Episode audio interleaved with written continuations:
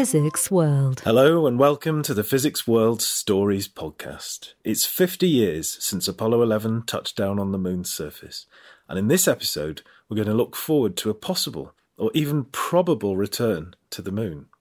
We'll hear about the people exploring lava tunnels in Hawaii. To consider how we might use lava tunnels on the moon, we'll hear from scientists working on LIDAR to map out potential lunar landing sites, and we'll hear from Libby Jackson, head of human space exploration at the UK Space Agency. I spent the Apollo 11 anniversary at Jodrell Bank, the Radio Telescope Observatory in Cheshire, England, and home to the Lovell Telescope, which tracked that first lunar landing 50 years ago. Jodrell Bank is home to the Blue Dot Festival, an annual event which celebrates music and science in equal measure. In fact, you're as likely to find Kraftwerk or New Order running through their greatest hits on the main stage as you are to hear a lecture on time travel from Jim Al-Khalili. And as I wandered through the visitor centre, I bumped into Professor Monica Grady, Professor of Planetary and Space Science at the Open University. Monica's focus was on robotic missions. In the future, we're going to go to Mars again, and this time we're going to bring samples back. And I hope that will happen. NASA's first mission will go in 2020. That mission will collect the samples, and then samples will be brought back, and we'll get them back by sort of 2030 ish, I hope, uh, 2032 maybe. So that's one set of things that I'm really uh, hoping for. Obviously, the return to the moon, um, uh, some more lunar samples. Eventually, you know, we're going to have to go beyond Mars, look back to Europa. Uh, I know there's NASA have, has a mission, Dragonfly, that's going to go to Titan to explore that further. And it's just like every time we go somewhere, you know, you get more questions than answers. And Yeah. that particular community, so the Rosetta community, you know, desperate to go to another comet, and then the Mars community. da, da, da. So, and of course, we've got the samples coming back from the asteroids, from Hayabusa 2 and OSIRIS-REx. So, there's a huge amount of stuff to look forward to just in the next, next decade without start, starting thinking about human exploration. I mean, I know, you know, that Trump man has made some ridiculous suggestion that astronauts may, might be back on the moon by 2024, you know, therefore making a problem for NASA's carefully planned return to the moon. But I'm not entirely certain that um, it's my forte talking about American politics. Fair enough. Fair enough. And what are you most excited about out of all that? Then? Samples coming back from Mars. Really? I've spent a lot of time studying Mars and Martian meteorites, and I'd really like to just just be in, involved with the analysis of rocks that we know where it's come from, and being able to get an absolute age for for different different parts of Mars's um, history would be really great. Michaela Musilova is an astrobiologist and director of the Hawaii Space Exploration Analog and Simulation, or HISEAS. They run analog versions of missions to Mars and the Moon to test all aspects of future lunar or Martian missions. Michaela told me that their focus has shifted recently. all of these missions are shorter duration because the, the primary focus is not you know psychological effects on the hu- human participants anymore it's testing different technology and, and experiments during those missions which don't necessarily require you know months on end for humans to be locked up on quote unquote Mars or the moon, but instead, you know, we can test them in these simulated conditions on another planetary body, but uh, only several days or several weeks are necessary for that. My, my role is to organize, run those, but sometimes I'm asked to be actually part of the crew. Cool. Um, so I also get to be part of missions. So, for example, I was commander of the mission with the European Space Agency earlier this year. So then I kind of have a dual role of, on one hand, making sure everything is going to be organized and working smoothly while I'm in mission. But then when I'm in the mission, you know, I'm on the moon or I'm wherever they put me, and I need to do that, you know, commit to that role fully. What does the mission look like? These short missions are focused on the moon, and this is because, you know, in reality, the moon is so much closer to the Earth than Mars.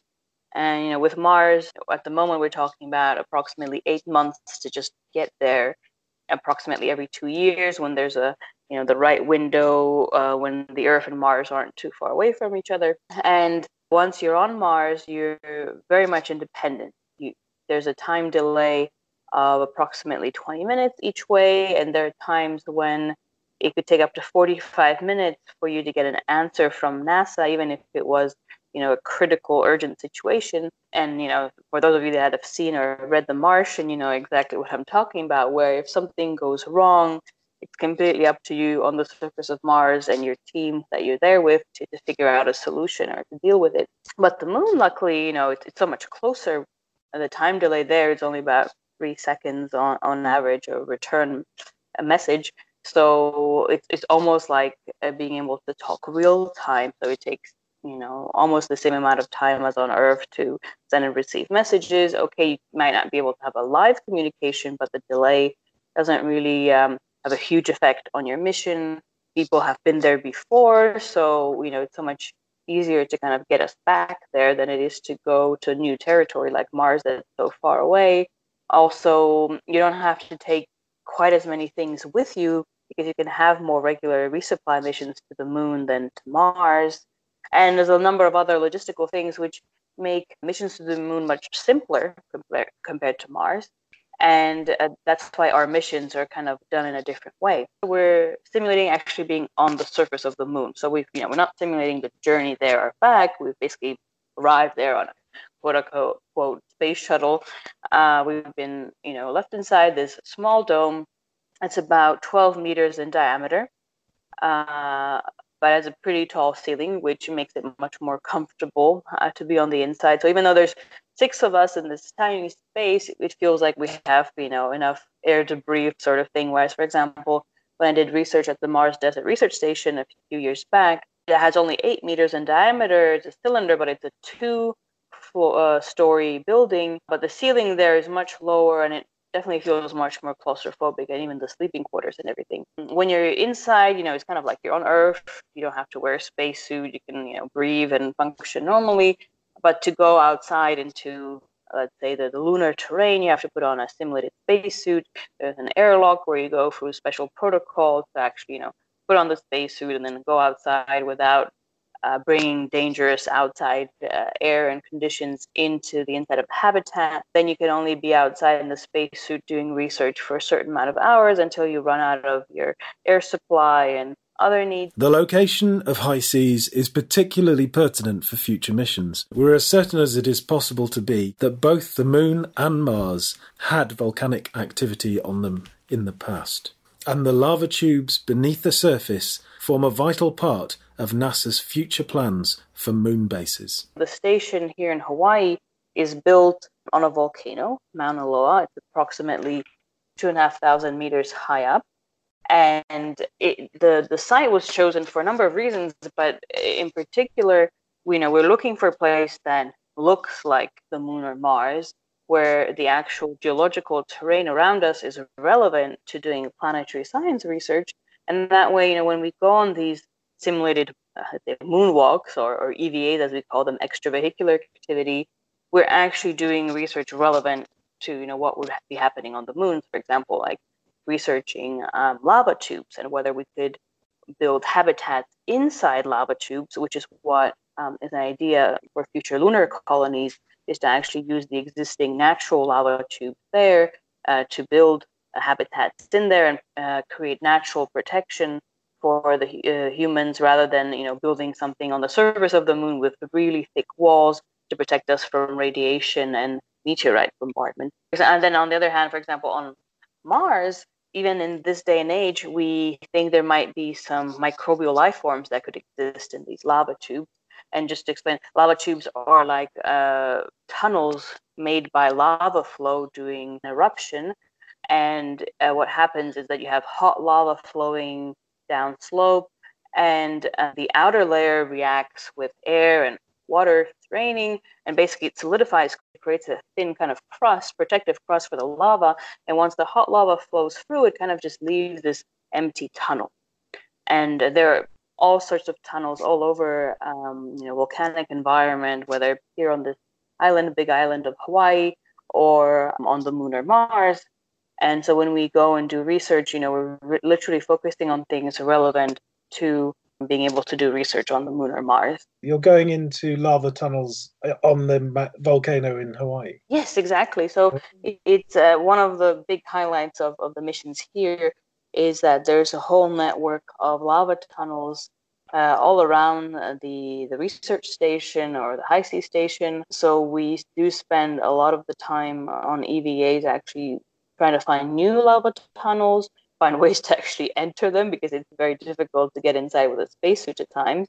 Yeah. And then actually even moving around them. So we we've added all sorts of knee protection and arm protection things to the spacesuits because these lava environments can actually be very tricky to work in. Uh, they're rather sharp, and and sometimes it can actually be dangerous. So it's um it's difficult to do missions there, and that's kind of part of the challenge. And as commander, I always have to kind of evaluate whether it's safe to go to certain places because, again, in um, a real life situation on another planet, if something bad were to happen, we first have to treat it as if you know we're on the moon, what are we going to do? How are we going to get this person back to the habitat, even though they're injured? How are we going to treat them?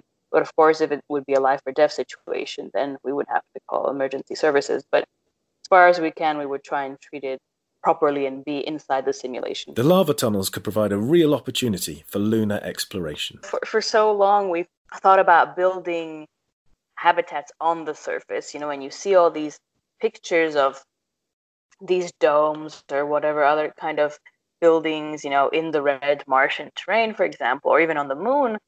But in reality, it would just be so much more difficult to have to build something like that rather than, you know, for example, use naturally made things like lava tunnels for natural protection, instead of which you then you can build a habitat that doesn't have super thick walls that you know has other things that you could bring with you to Mars and focus on that rather than focusing on that you know simple technology of how to build something thick and protective enough for the humans. And you know there were even ideas of like drilling things underground or whatever for example for mars. But we have all these natural places that are already you know there uh, because there used to be volcanic activity or various other things that created these spaces underground then why not use that? And and so the, sh- focus has shifted a lot, and more and more researchers around the world think that actually yes, we should use these underground, you know, pre-existing spaces uh, to build future colonies rather than you know trying to reinvent the wheel and build things on the surface, which is going to be very complicated for everyone. Can you walk through them, or you have to crawl? Through? It depends. Some of them are tiny, but good enough to collect samples and some of them are huge and you could actually live there. I was um, helping a geochemist collect some biological residue that microbes leave um, inside lava tubes. And then they, again, kind of study what kind of uh, microbes probably left that, and if we could find similar biomarkers on Mars or the Moon or etc. And so I was helping him collect these samples, and we were literally trying to find as many lava tubes and tunnels as possible to collect samples for him. And at one point, I find this like really small cave type of thing. So we go inside and collect samples for him, and we're about to leave. And as he was like kind of getting ready to go, we accidentally kicked into a small rock. And the rock kind of like tumbled into this dark area on the corner of this little mini cave we were in. And he's like, huh, the rock didn't hit anything. Like I didn't hear a sound. So he kind of looks around, and actually, what we looked like just a shadowy place was a very steep entrance into what turned out to be a huge network of lava tunnels underground. and we would have had no idea if he didn't accidentally, you know, kick that rock. And so we kind of descended into it. It was very narrow, like we could barely fit in there with all our spacesuits on. And then once we went inside, there were parts where, you know, we could actually build habitat in there, like you know, really tall ceilings, at least four meters or so, um, pretty wide space. But then suddenly there were parts where we were crawling or actually like lying on the ground and decided, okay, we can't go any further. Let's turn around. And we spent hours underground just trying to map this crazy lava tunnel network. Do we have an idea of how big they are on Mars or the Moon? From kind of you know indirect data, it looks like could be a similar thing. You could because we, we see these so-called skylights. So they're kind of windows into the underground. So when you would have, for example, a lava tunnel and part of the ceiling would collapse, it created a hole through which you can kind of look underground. And we see a lot of those on Mars, and those indicate that these lava tunnels could actually be pretty extensive. And the moon as well, actually, they've they've actually mapped, I think, at least 200 or so of these lava tunnels there, and I think they're all also of different shapes and sizes. That's why we keep on talking about actually being able to use them um, as a shelter for human habitats. If you look for Michaela Musilova online, you'll find that she's described as an astrobiologist and a Marsonaut. Again, there's been a recent shift. You know, that has been my pro, uh, primary focus for many years until last year. And, you know, I, I always joke that when I worked for NASA, when people would ask, oh, so when are we going to Mars? Uh, I, they would be like, oh, in 30 years.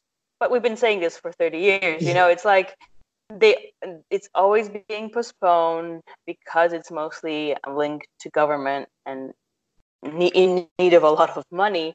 So, you know, whenever there's a shift in that, NASA's hands are a bit tied and, and they have to focus on whatever basically the current administration tells them to. Uh, and other space agencies around the world don't quite have such ambitious plans yet. And that's why I, I am kind of waiting for them all to join hands and the commercial sector and all that to actually get us to Mars at some point. But in the meantime, even the commercial sector has changed focus to the moon as well. It's becoming almost like a new space race of some sort where you have different companies that are like, yeah, well, you know, we'll get you to the moon, and then different companies that focus on just the landing part and uh, the t- technologies related to that. And you have different, you know, space agencies. Even NASA declared they're going to get humans back to the moon in 2024, which would be a miracle if that happens, but you know, so be able to get humans to the moon again, that'd be great. If it all continues in this way, you know, and competition might finally spur things to happen, we would be able to uh, get back to the moon in the next decade or so, which which would be great. At least it would be a giant step for humans again, but it would help us get closer to Mars just simply by you know getting more and more entities involved in this kind of space race. Uh, all these technologies and experiments would be tested directly on the moon, and most of them would be relevant in some way to getting humans to Mars one day. And so it's definitely a great thing that um, you know there is so much more interest for the moon again. And and the organization I work for, we're called the International Moonbase Alliance. Our goal is to kind of help put together all these major players that are interested in getting humans to the moon. And, and my boss, his dream is to get humans to the moon by 2030, which I think is a much more reasonable estimate than 2024. Gradually, we will actually want to shift to building a much bigger station also here on the Big Island, also on the volcano Mauna Loa, where it would become almost like a prototype of the station he one day wants to build on the moon. So we would literally test all possible technologies and everything build a prototype moon base and then hopefully the same thing with upgrades on the moon in the near future. Believe it or not, I do do other things apart from making podcasts. And back at Jodrell Bank, I was performing my live show, The Lesser Sun, all about the stories and people that took humanity to the moon. It's a comedy performance lecture with songs, films, and of course, plenty of science. At Blue Dot Festival, we were joined on stage by Libby Jackson, Director of Human Spaceflight at the UK Space Agency. Here's a part of Libby's speech during that show. When we look at what's coming up in the future, there's going to be this lunar gateway. So oh, we're going to go back to the moon. We're going to put astronauts on the moon, and it's going to happen. It is going to happen, and it's going to happen in the coming decade or so. Uh, NASA have said they want to put American, or they want to put American boots on the moon by 2024. Uh, that's a challenging objective. It's going to require a lot of funding. Um, before that statement got announced, there was a, a lot of work on, on, international collaboration on the Lunar Gateway. And we are still expecting that to happen. It's going to be a, a very small space station. If you think of the International Space Station, well, that's huge. It's 100 metres by 100 metres. Uh, it's the size of a five bedroom house. It's very spacious. The Lunar Gateway is going to look a little bit like the International Space Station, but it's going to be tiny. It's more like a one bedroom studio flat. Um, and the astronauts are going to spend 30 to 60 days there um, researching what it's like to live and work out there. Because with the International Space Station, with all of us, we live in the confines of Earth and the Earth's magnetic field. And that protects us from the solar wind and the cosmic radiation, which is barreling through space all the time. If you've seen the Northern Lights, you're so lucky you've seen them in person, or indeed the Southern Lights, but if you've seen them in photographs, when you see that greeny blue haze, that's the radiation spiraling down the magnetic poles, a bit like water going down a, a bathtub and lighting up the sky. And as soon as you go out into deep space, that radiation is going to hit you and bombard you, and we need to learn how to deal with that. We need to learn how to deal with the isolation, and the Lunar Gateway is going to help us do all of that. It's also going to help us provide the stepping stone to returning humans to the moon. And that's all about then learning how to go there and then we can go on to Mars. And as I said, this isn't just NASA. The UK um, will, I hope, be a part of it. It's my job to make sure that they are. At the end of this year, there's a big meeting uh, for the European Space Agency where all of the different member states come together and they decide and agree what ESA should do for the next few years and how much money they can spend. And that's where your taxpayers' money uh, that comes to the UK Space Agency then goes to the European Space Agency and we will say, yep, we want to be involved, and the UK wants to be involved. And we're hoping that we're going to be able to provide the telecommunications.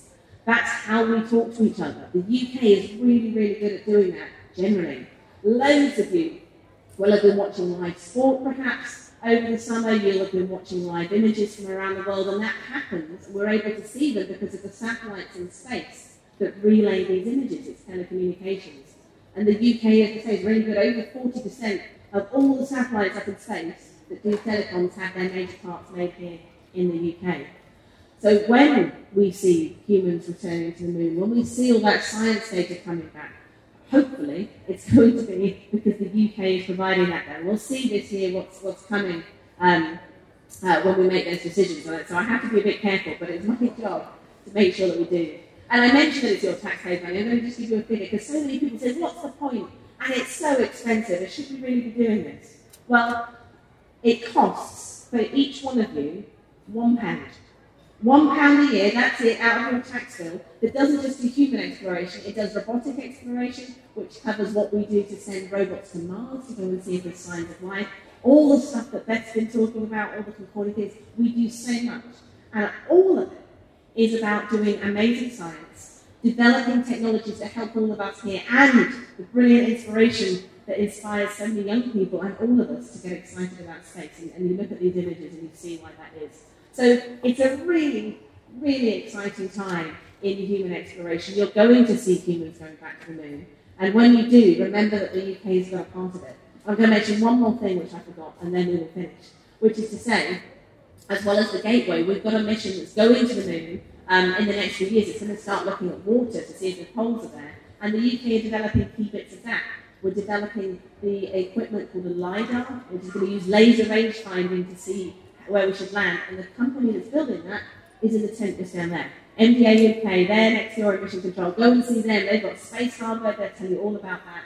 And we've got experiments that are being developed by the Open University that are able to detect the water. But suffice to say, there's loads and loads of stuff going on. And if you've got any interest in space or science, get involved and come and join the space. I'll have my eyes on that meeting at the end of the year. And although the recent machinations at NASA might have thrown things into doubt, everyone I spoke to was very keen to keep the Lunar Gateway on track. And indeed, it would need to be in orbit around the moon before 2024, as it forms a key part of the Artemis mission, which would see NASA's astronauts return to the moon in 2024. I have no doubt that the UK's role is in safe hands with Libby Jackson, and inspired by her speech, I set off for that tent, where I met Kerry Sands Operation Director for MDA, the company responsible for the Lunar Resource LiDAR. So it's a LiDAR, which means it's a radar but using lasers instead of sound, uh, and we use it to build up a 3D map of whatever we pointed at. So for the Lunar Resource mission, uh, we're going to do a scan at two kilometres, build up a, a, map of the terrain, and use that to select the safest landing site. So we look for obstacles or slope uh, and try and pick the best place for the spacecraft to retarget to land. The spacecraft it's going on is Lunar Resource One, so it's a Russian lander going to the south pole of the moon uh, to prospect for water. Uh, but the European Space Agency are providing the uh, autonomous landing system, pilot, and the LiDAR is part of that system. So it has a, a laser inside, a pulsed laser that sends pulses of light out. Uh, we have a couple of scanning mirrors that direct those pulses of light across the surface in a scan pattern. Uh, we also adapt our scan pattern to compensate for the motion of the LiDAR so that we know exactly which way we're, we're pointing. Uh, and we measure how long it takes for that pulse of light to come back to the, to the instrument and then from that we can work out the distance, which builds up a 3D map.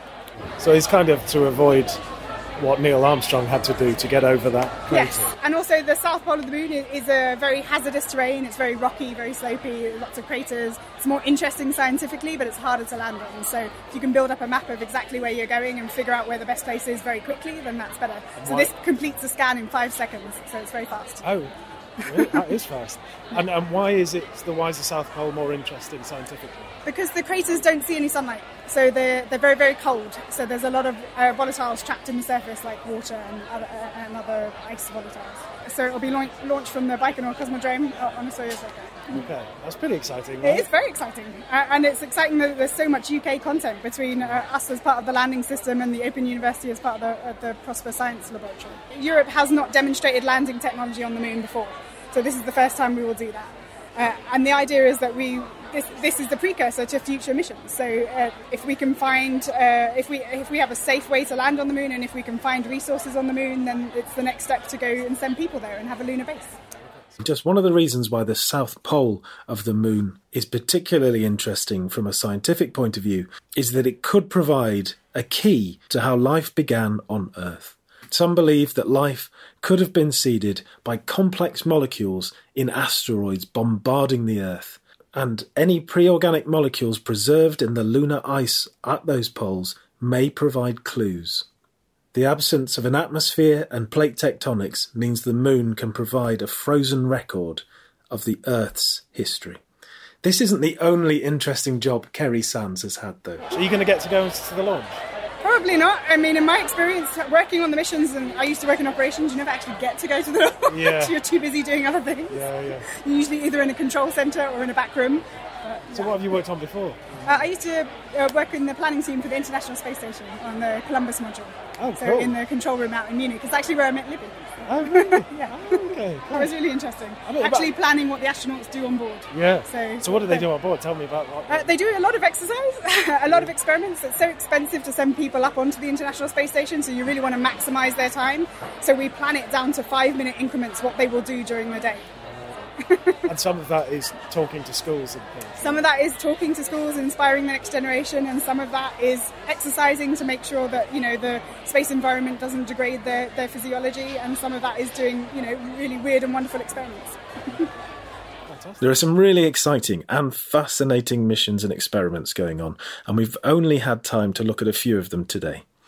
The Trump administration's claims to put American boots on the moon again in 2024 was met with skepticism, to say the least, from everyone I spoke to, and the main hope seems to be that they don't derail the excellent work being done by the scientists.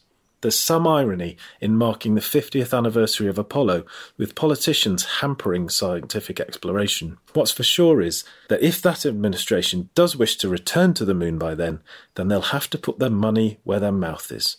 It requires a huge investment, and that's not something that NASA is really seeing. If that funding does come, then there's something really exciting there.